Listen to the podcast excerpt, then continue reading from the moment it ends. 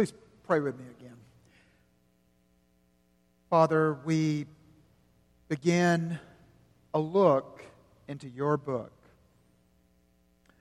And it is no mere historical document, history, or narrative. It's your words. Your words for man, recorded, inspired, supranatural. And as we go into this mine of Ecclesiastes, Holy Spirit, give us light that we might see. Jesus Christ, direct our eyes and open our ears that we might see the gems, the riches that await us for life.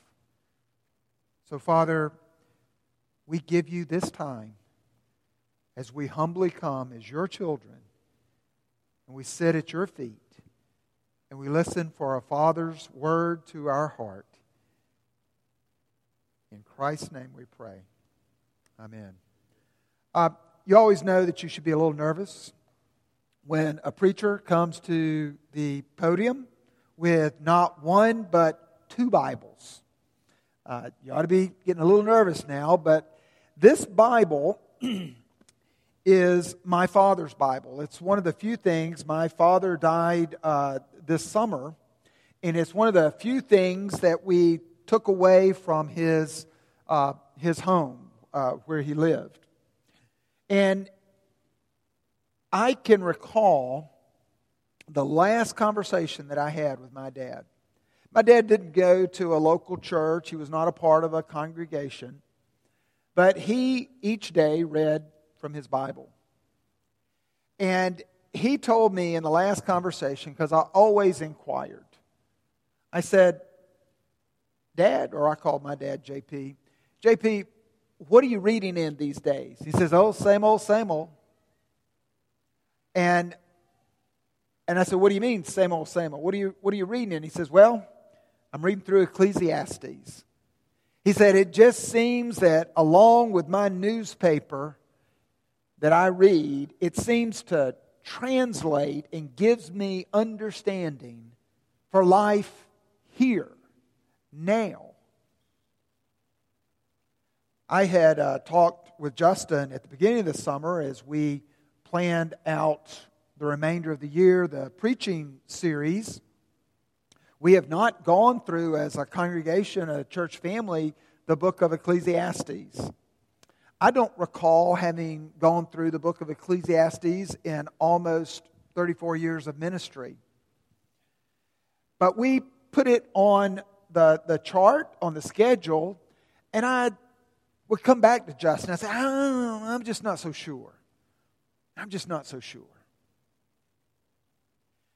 But then, with that last conversation with my dad, and then receiving his Bible following his death and seeing how he had marked up Ecclesiastes, I said, This is the Lord.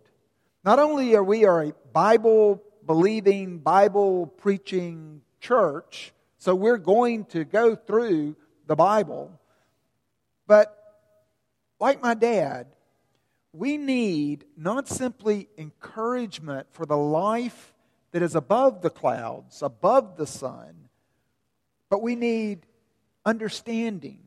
We need wisdom. We need, to, we need direction for life as it remains under the sun. And that is what Ecclesiastes will do. It is gritty, it's raw, it's, as someone would say, unvarnished its truth. There is not a lot of mention of God except in the 12th chapter. The book is going to be something that I hope by the end of the series that you value and that you find like in the centuries before us men and women find it as a valued piece of wisdom for life here on earth as it remains. Uh, Ecclesiastes is one of the five books of wisdom. There's the Psalms, there's Job, there's the Song of Solomon, there's Proverbs, and there's Ecclesiastes that we're going to open up this morning. I just want to introduce it and, uh, and, and show you the, the theme out of chapter 1 this morning. But Solomon wrote three of those books. He wrote the Song of Solomon, which I like uh, what Eugene Peterson said that the Song of Solomon, with all of its uh, romantic and, and lusty, uh, you know, uh, coming into the, the, the, marriage and honeymoon, uh, is written in his youth. Proverbs, written by Solomon, is when he's come into his full wisdom, a gift from God. As he became king after his father David, he said, How can I rule over these people? For you see, a, a king of Israel properly saw himself not as a king over Israel, but as David would say, Who am I such that you should make me the prince of Israel? The true king was God. And Solomon said, I'm your steward. How can I manage all these people? How can I rule over these people? And God said, I'll give you anything you want. He said, I want wisdom. God said, You've asked well. And He gave him wisdom. And he was the wisest man that ever was, that the wisest man that will ever will be. There is never, never, with all technology, with all of history, with all the knowledge that we have, we still have never found a man or woman wiser than Solomon. And so he wrote the Proverbs when he had come into his full wisdom. And we know that Solomon drifted. With his many wives, he began to have a, a form of worship that was corrupt or polluted. He would worship his wives' false gods and idols. Meanwhile, he would worship the true God. And it came to destroy him and the kingdom. But Ecclesiastes, Eugene Peterson puts forward, is an older, wiser Solomon, and he's very repentant. And he is the author of this book and he's known as the preacher. Look at verse 1. The words of the preacher, the son of David, king in Jerusalem. So this clearly indicates that this is Solomon. And he comes forward not as a king, he comes forward as a preacher. And Israel is the congregation. And I know that someone, you know, Wendy and I, every once in a while, we'll talk about, you know, I wonder when I'll retire. I'll retire 10 years from now, 15 years from now. No, I think as a preacher, I'll never retire. Um, but in heaven, there are no preachers. There are no preachers. But here on earth, they're preachers and they serve a role in your life. Not simply, if you are a Christian, to talk to you about your personal walk with God, a walk that will culminate in, in, in the heavens and the new earth with Him for all eternity, but also a preacher from God's Word to be able to give you encouragement, hope, even joy in the life as you live it here. But Solomon, as the preacher, is more of a John the Baptist preacher. He doesn't have winsome illustrations. He doesn't, he doesn't, I, I you know, I look at Solomon, and, and, as I've been reading through Ecclesiastes, folks, um, as Will read, it doesn't get any better. In fact, it gets even drearier anything that we would look to to satisfy us. He's going to look at work, He's going to look at pleasure, He's going to look at wealth, He's going to look at life itself. Nothing escapes His wise inquiry into what will bring me satisfaction in this life. And one by one, he knocks them down. In other words, he comes to us and he says, I want to take away your illusions of life. I want to take away this constant lie that you gullibly fall for all the time. The lie that if I just get the right job or if I just stay on the right career path, then it will bring me fulfillment. I'll find out life as it was meant to be. I'll find and discover my purpose, and then you get fired. Or health prevents you from going any farther. Or if I just have this, this right relationship, or if I just have this pleasure, this hobby, or this thing, then I'll be happy. That's what life is all about. Solomon says, I want to take away your donuts and I'm going to put you on a diet of black bread. Because I want you to, this is more, this is less, less a book that comes to us and builds us up as much as it strips things away. This book in this series is going to have a very purifying effect, I believe, upon Two Rivers. It's going to be a book that I think you're going to hear week after week in the application a fresh invitation to repent. Repent of many of our pursuits, which we have not even yet perhaps found in our youth to be in vain, as if we were chasing after the wind. So I just want to hug Solomon. I just want to say, man, you're having a bad day you know, let's, let's go get a drink, cheer you up, bud. Um, I just want to just kind of give him a squeeze. But he's speaking to us out of this book of true wisdom. And he is first going to have to remove the illusions that we cling to. So he is the preacher. And he does come to us, and here's what he begins to say. You'll look in, in verse 3, or verse 2. He says, Everything is vanity. Now, vanity is the word for vapor or smoke. Think about uh, your breath on a frosty morning.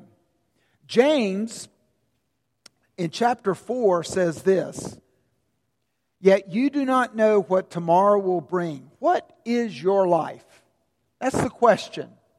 What does your life amount to? What's the meaning of your life? What's your the purpose of why are you here? What's life to be seen as? For you are a mist that appears for a little time and then vanishes. In Genesis 3, even in creation, God tells us of the transience, like a vapor. Breathe in, blow it out like a young child on a frosty morning. You see your breath, and it's gone in an instant. In Genesis, we're compared to dust. By the sweat of your face, you shall eat bread till you return to the ground, for out of it you were taken. For you are dust, and to dust you shall return. In Job, he said, Naked I came from my mother's womb, and naked shall I return. The Lord gave, and the Lord has taken away. Blessed be the name of the Lord. So he says, naked, dust, a vapor. And he says, that's not just your life, that's all of our lives. When he uses that expression, under the sun, in verse 3, he means everywhere the sun shines or it falls upon. All of earth and he's going to take us with him on a quest to take each one of the things work, wealth, family, health, pleasures galore. He's going to look at each one of those things and said, like a good lawyer, let's bring this on trial and let's let me ask it some questions. Eugene Peterson in verse 12 calls him the quester. I, the preacher, have been king over Israel and Jerusalem. I like Eugene Peterson. He says, he calls, instead of calling him the preacher, he says, he's the quester. He's on a quest. And I am so thankful for Ecclesiastes that the, not only has he done the homework for us, that we don't have to live our whole life on this similar quest. We can learn from his wisdom in advance. But you also have the wisest man that ever was, wiser than we'll ever be, on the case. He says in verse 4, he said, A generation goes and a generation comes, but the earth remains forever. I, uh, he's going to begin to tell us about the cycle of nature. But he wants to make that an illustration of the generation before us, our own generation, and the generation after us. It's all the same.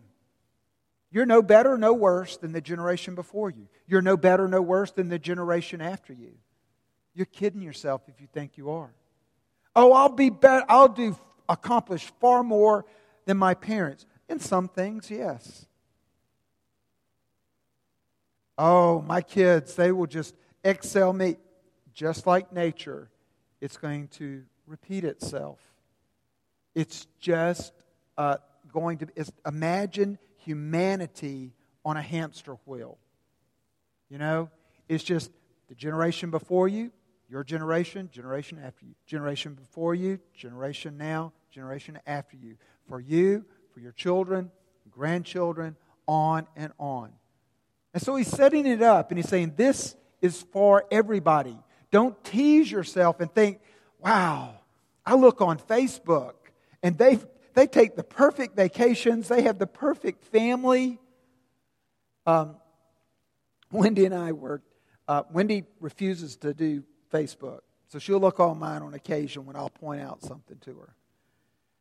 And I can have a tendency to look at a photo of a family on vacation and it looks so surreal to me. I mean, it's just like, wow, just the perfect family. And she's like, boy, I bet in the van getting to there, I bet that family was, I bet that was a tough ride. Those kids are a handful. I'm like, oh, yeah, they don't show you the van with the french fries and the milkshake spilt on the sink, on the seat. They don't show you that stuff. It's everybody, folks. We're all, we're all on a path that is going to be filled with frustrations. And he points out the boredom of it. He begins in verse 5. He says, You know, the sun comes up and the sun goes down. Verse 6 the wind blows here and the wind blows there. The wind's going to blow. And the, the wind has direction. It's going to go around and it's going to go on a circuit and then it's going to come back. Hamster wheel. Verse 7 Streams run to the sea and then they flow again. There's a tide, there's a tidal chart. There's a tidal chart right now that is based on the tedium and the monotony of tides. You can look 10 years, 20 years, 30 years in advance and know what the tide will be. Friday morning at 11 o'clock, 30 years from now. Because it's predictable, it's a hamster wheel meaningless. All right, you cheered up yet? I mean, are you, you just, I know, it's like, what? Why are we going through this series? He tells us, you're not alone in verse 8. That the eye is not satisfied and the ear is not satisfied. The eye is bored. The ear is bored. And I know that some of you in your youth will say, No, no, no, no, no. If I can, if I could just have this relationship, or if I can just have this job, or if I can just go to this place, or if I can just accumulate this amount of wealth, then, and older people will tell you, if you're even able to reach those points, and you may be able to reach those points, they will only satisfy you for a season. You'll go up that hamster wheel and you're getting at the top rungs, and this is so great, and then it's either going to become boring or it's going to become laborious, and you're going to feel cheated. You're going to feel, what's life all about? I've spent so much energy doing this. I've spent, as Solomon would say in verse 3, toil. I've toiled. I've stayed on this hamster wheel with this hope. Phil, what are you doing, robbing me of my hope? This is why I, I'm doing what I'm doing, is one day I'm going to get that, that next rung. It's been said that the human being is the only animal that when it's lost, it goes faster. Wendy and I, I can tell you, we, we have our worst, I'm glad she stepped out of the room. We have our worst arguments, and I'm always the idiot because I'm the guy behind the wheel. Where are we? Where are we supposed to go? I can't find it fast enough. Why are you yelling at me? And by the way, slow down. If we're lost, why are you going faster? Hamster wheel, hamster wheel. Work harder, work harder. Because I got to get satisfaction out of this. And meantime, the joy just like air in a balloon, is beginning to seep out. Just seep out. If you look here, he says that this is nature. In Romans 8, verses 20 and 21, Paul puts it this way Creation was subjected to futility. That's another word for vanity. And it wasn't by nature's original design or plan, not at all. It was our fault. It was Adam's fault. And his rebellion, part of the punishment, was that creation itself would go into bondage. But there's a promise. And that promise is, is that one day it will be set free. And I, I my favorite subject is the new heaven and the new earth. And I love it that it is actually mentioned in verse 4 of Ecclesiastes 1 the earth remains forever. But if you could ask the earth, if you could ask the wind, if you could ask the waves, if you could ask them, is this life vain? Is it meaningless?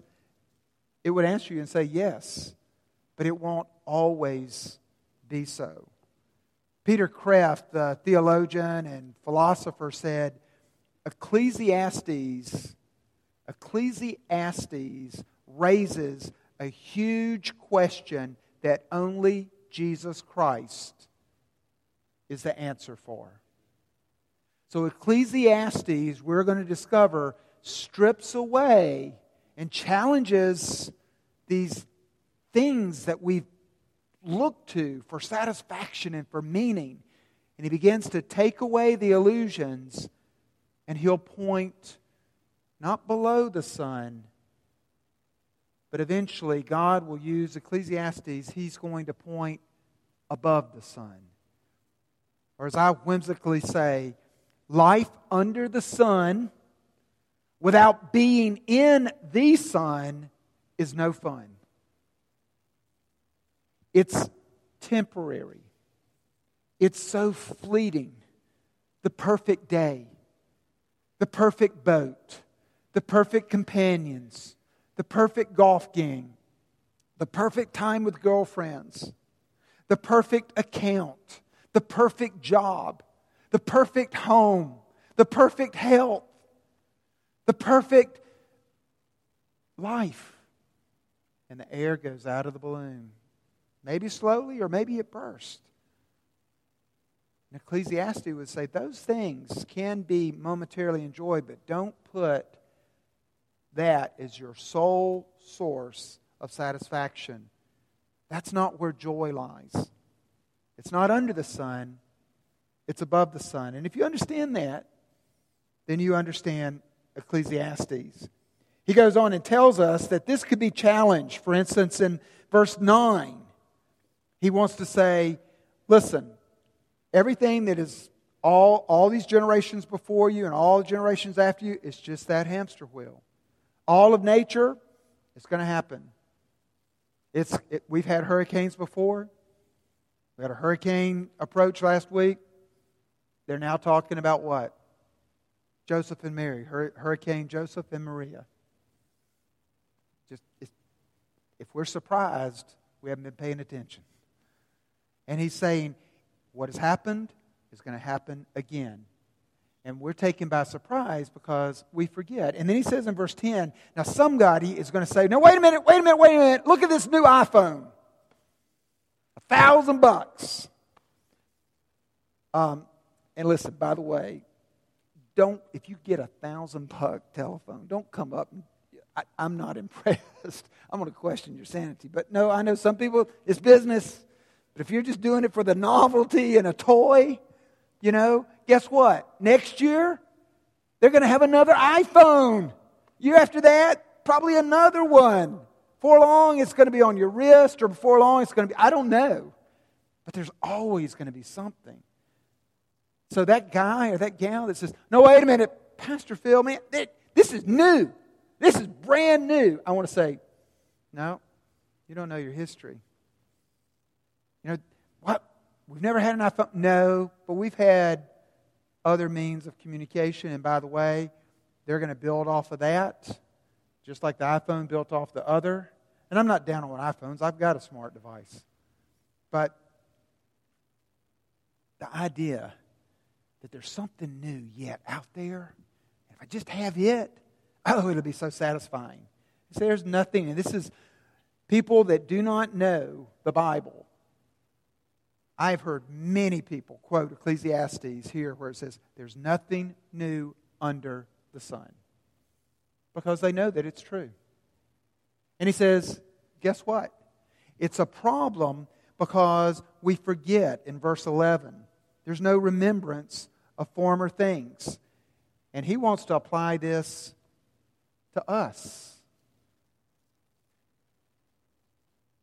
There's going to come a day, and again, I'm not trying to be overly depressive and morbid now, but there's going to come a day that you, you die. And there's going to be a funeral. You may have 25 people there, you may have 2,500 people there.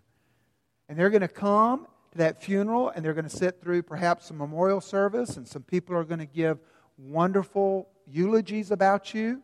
And then they're going to take that casket or cremation urn away. You're going to be buried. And people are going to go to lunch. Maybe at someone's house. They're going to gather and they're going to talk a little bit about you, but already the conversation is less about you and more about them. Very soon, dinner or, or the meal is going to be over, and people are going to take their tie off or change their dress again, and they're going to go back home or they're going to go back to work. The next day, do you think they're going to talk about you? Less and less every day. They're going to forget about you. I go to my father's place with my two brothers, my two brothers, and uh, we've got a decision to make. All right, two brothers, do you want that old broken down chair? Well, I don't have any place for it. I, I guess I can stick it in storage, or, you know, what are you going to do with it? Well, it goes to the next category decision. Do I take it to Goodwill? Or the third category, the garbage. You know, does it go in a garbage bag? Does it go in a bag to go to Goodwill? Or does it go into my home? We're going to be forgotten if this life is all there is. I can understand why we would be very joyless because these things are so fleeting. He tells us in verses 12 and 13 that he was in the wisdom business. Now, this wisdom he's talking about is not the wisdom that comes from God, but man's wisdom. He says, You know, I had more knowledge and more wisdom. I understood science. I understood theology. I understood history. I understand economics. I understand all of those things. And I applied it in verse 4 to everything.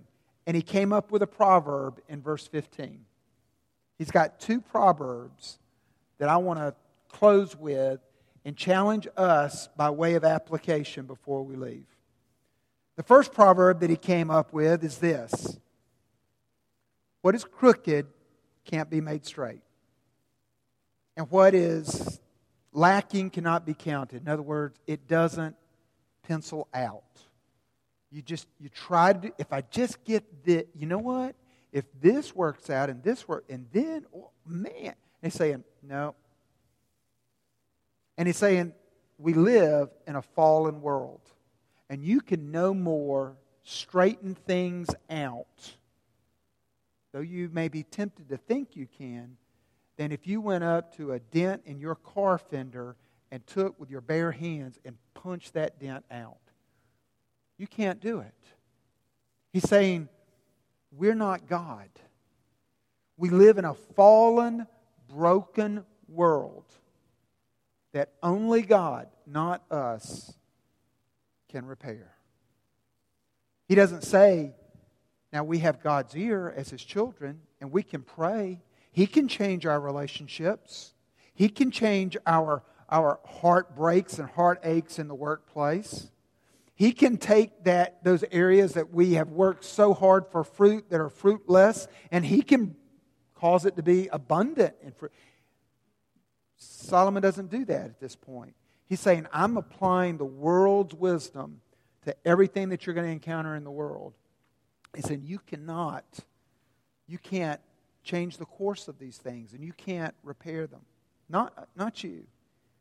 And then in verse 18, well, let me give you verse 17 because I found it comical. He says, I applied my heart to know wisdom and to know madness and folly. And that's like saying, you know, I, I joined I joined one group that was the intellectual group. And I joined, you know, the polo club so that I could I could play polo. And then I drank the, the, the, the best of cocktails. And I didn't find I didn't find satisfaction there. Just like a vapor. So then I went down to a different group. I went down to a group I grew up with, the Rednecks. I drank Bud Light. I watched NASCAR. Now, I'm not against NASCAR. Okay. I, I, know, I know some people are really upset about Dale Jr. and his record these days. But he's saying, you know what? I, I got down there and I got gritty and dirty and I was in the streets and – man, I was, I, I, didn't, I didn't do it.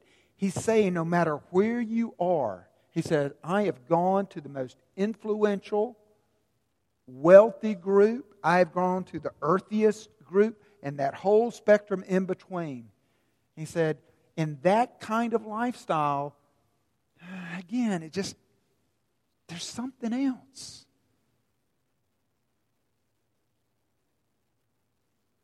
Augustine, prior to C.S. Lewis, said,